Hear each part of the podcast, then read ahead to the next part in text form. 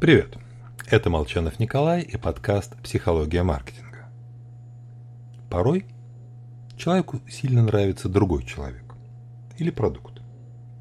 А вот нам до зарезу хочется, чтобы ему нравилось что-нибудь другое. Естественное желание сказать «идиот» и вывалить охапку аргументов. Стратегия работает, но плохо.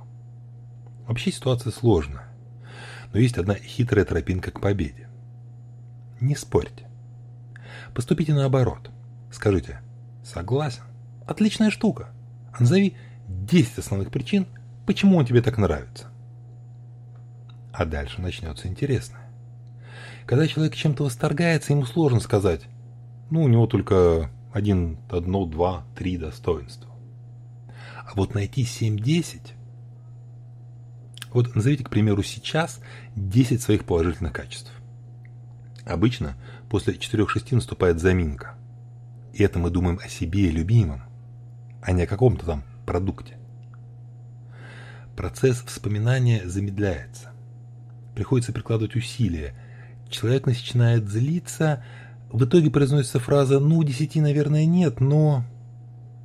угу мы заронили зерно сомнения, которое может прорасти. Шаг второй.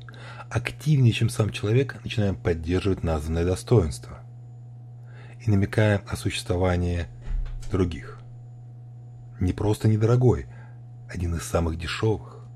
Да, лучше сэкономить, все равно непонятно, где хорошее качество. Только не переборщите. Для мышления человека главное – экономия энергии. Просить покупателя вспомнить несколько достоинств – опасный прием. Он ведет к снижению оценки продукта или услуги. Правильная формулировка. Существует множество причин читать канал «Психология маркетинга». Можете ли вы назвать хоть одну? Важно не количество преимуществ, а то, насколько легко их вспомнить. Всего вам хорошего, с вами был Николай Молчанов.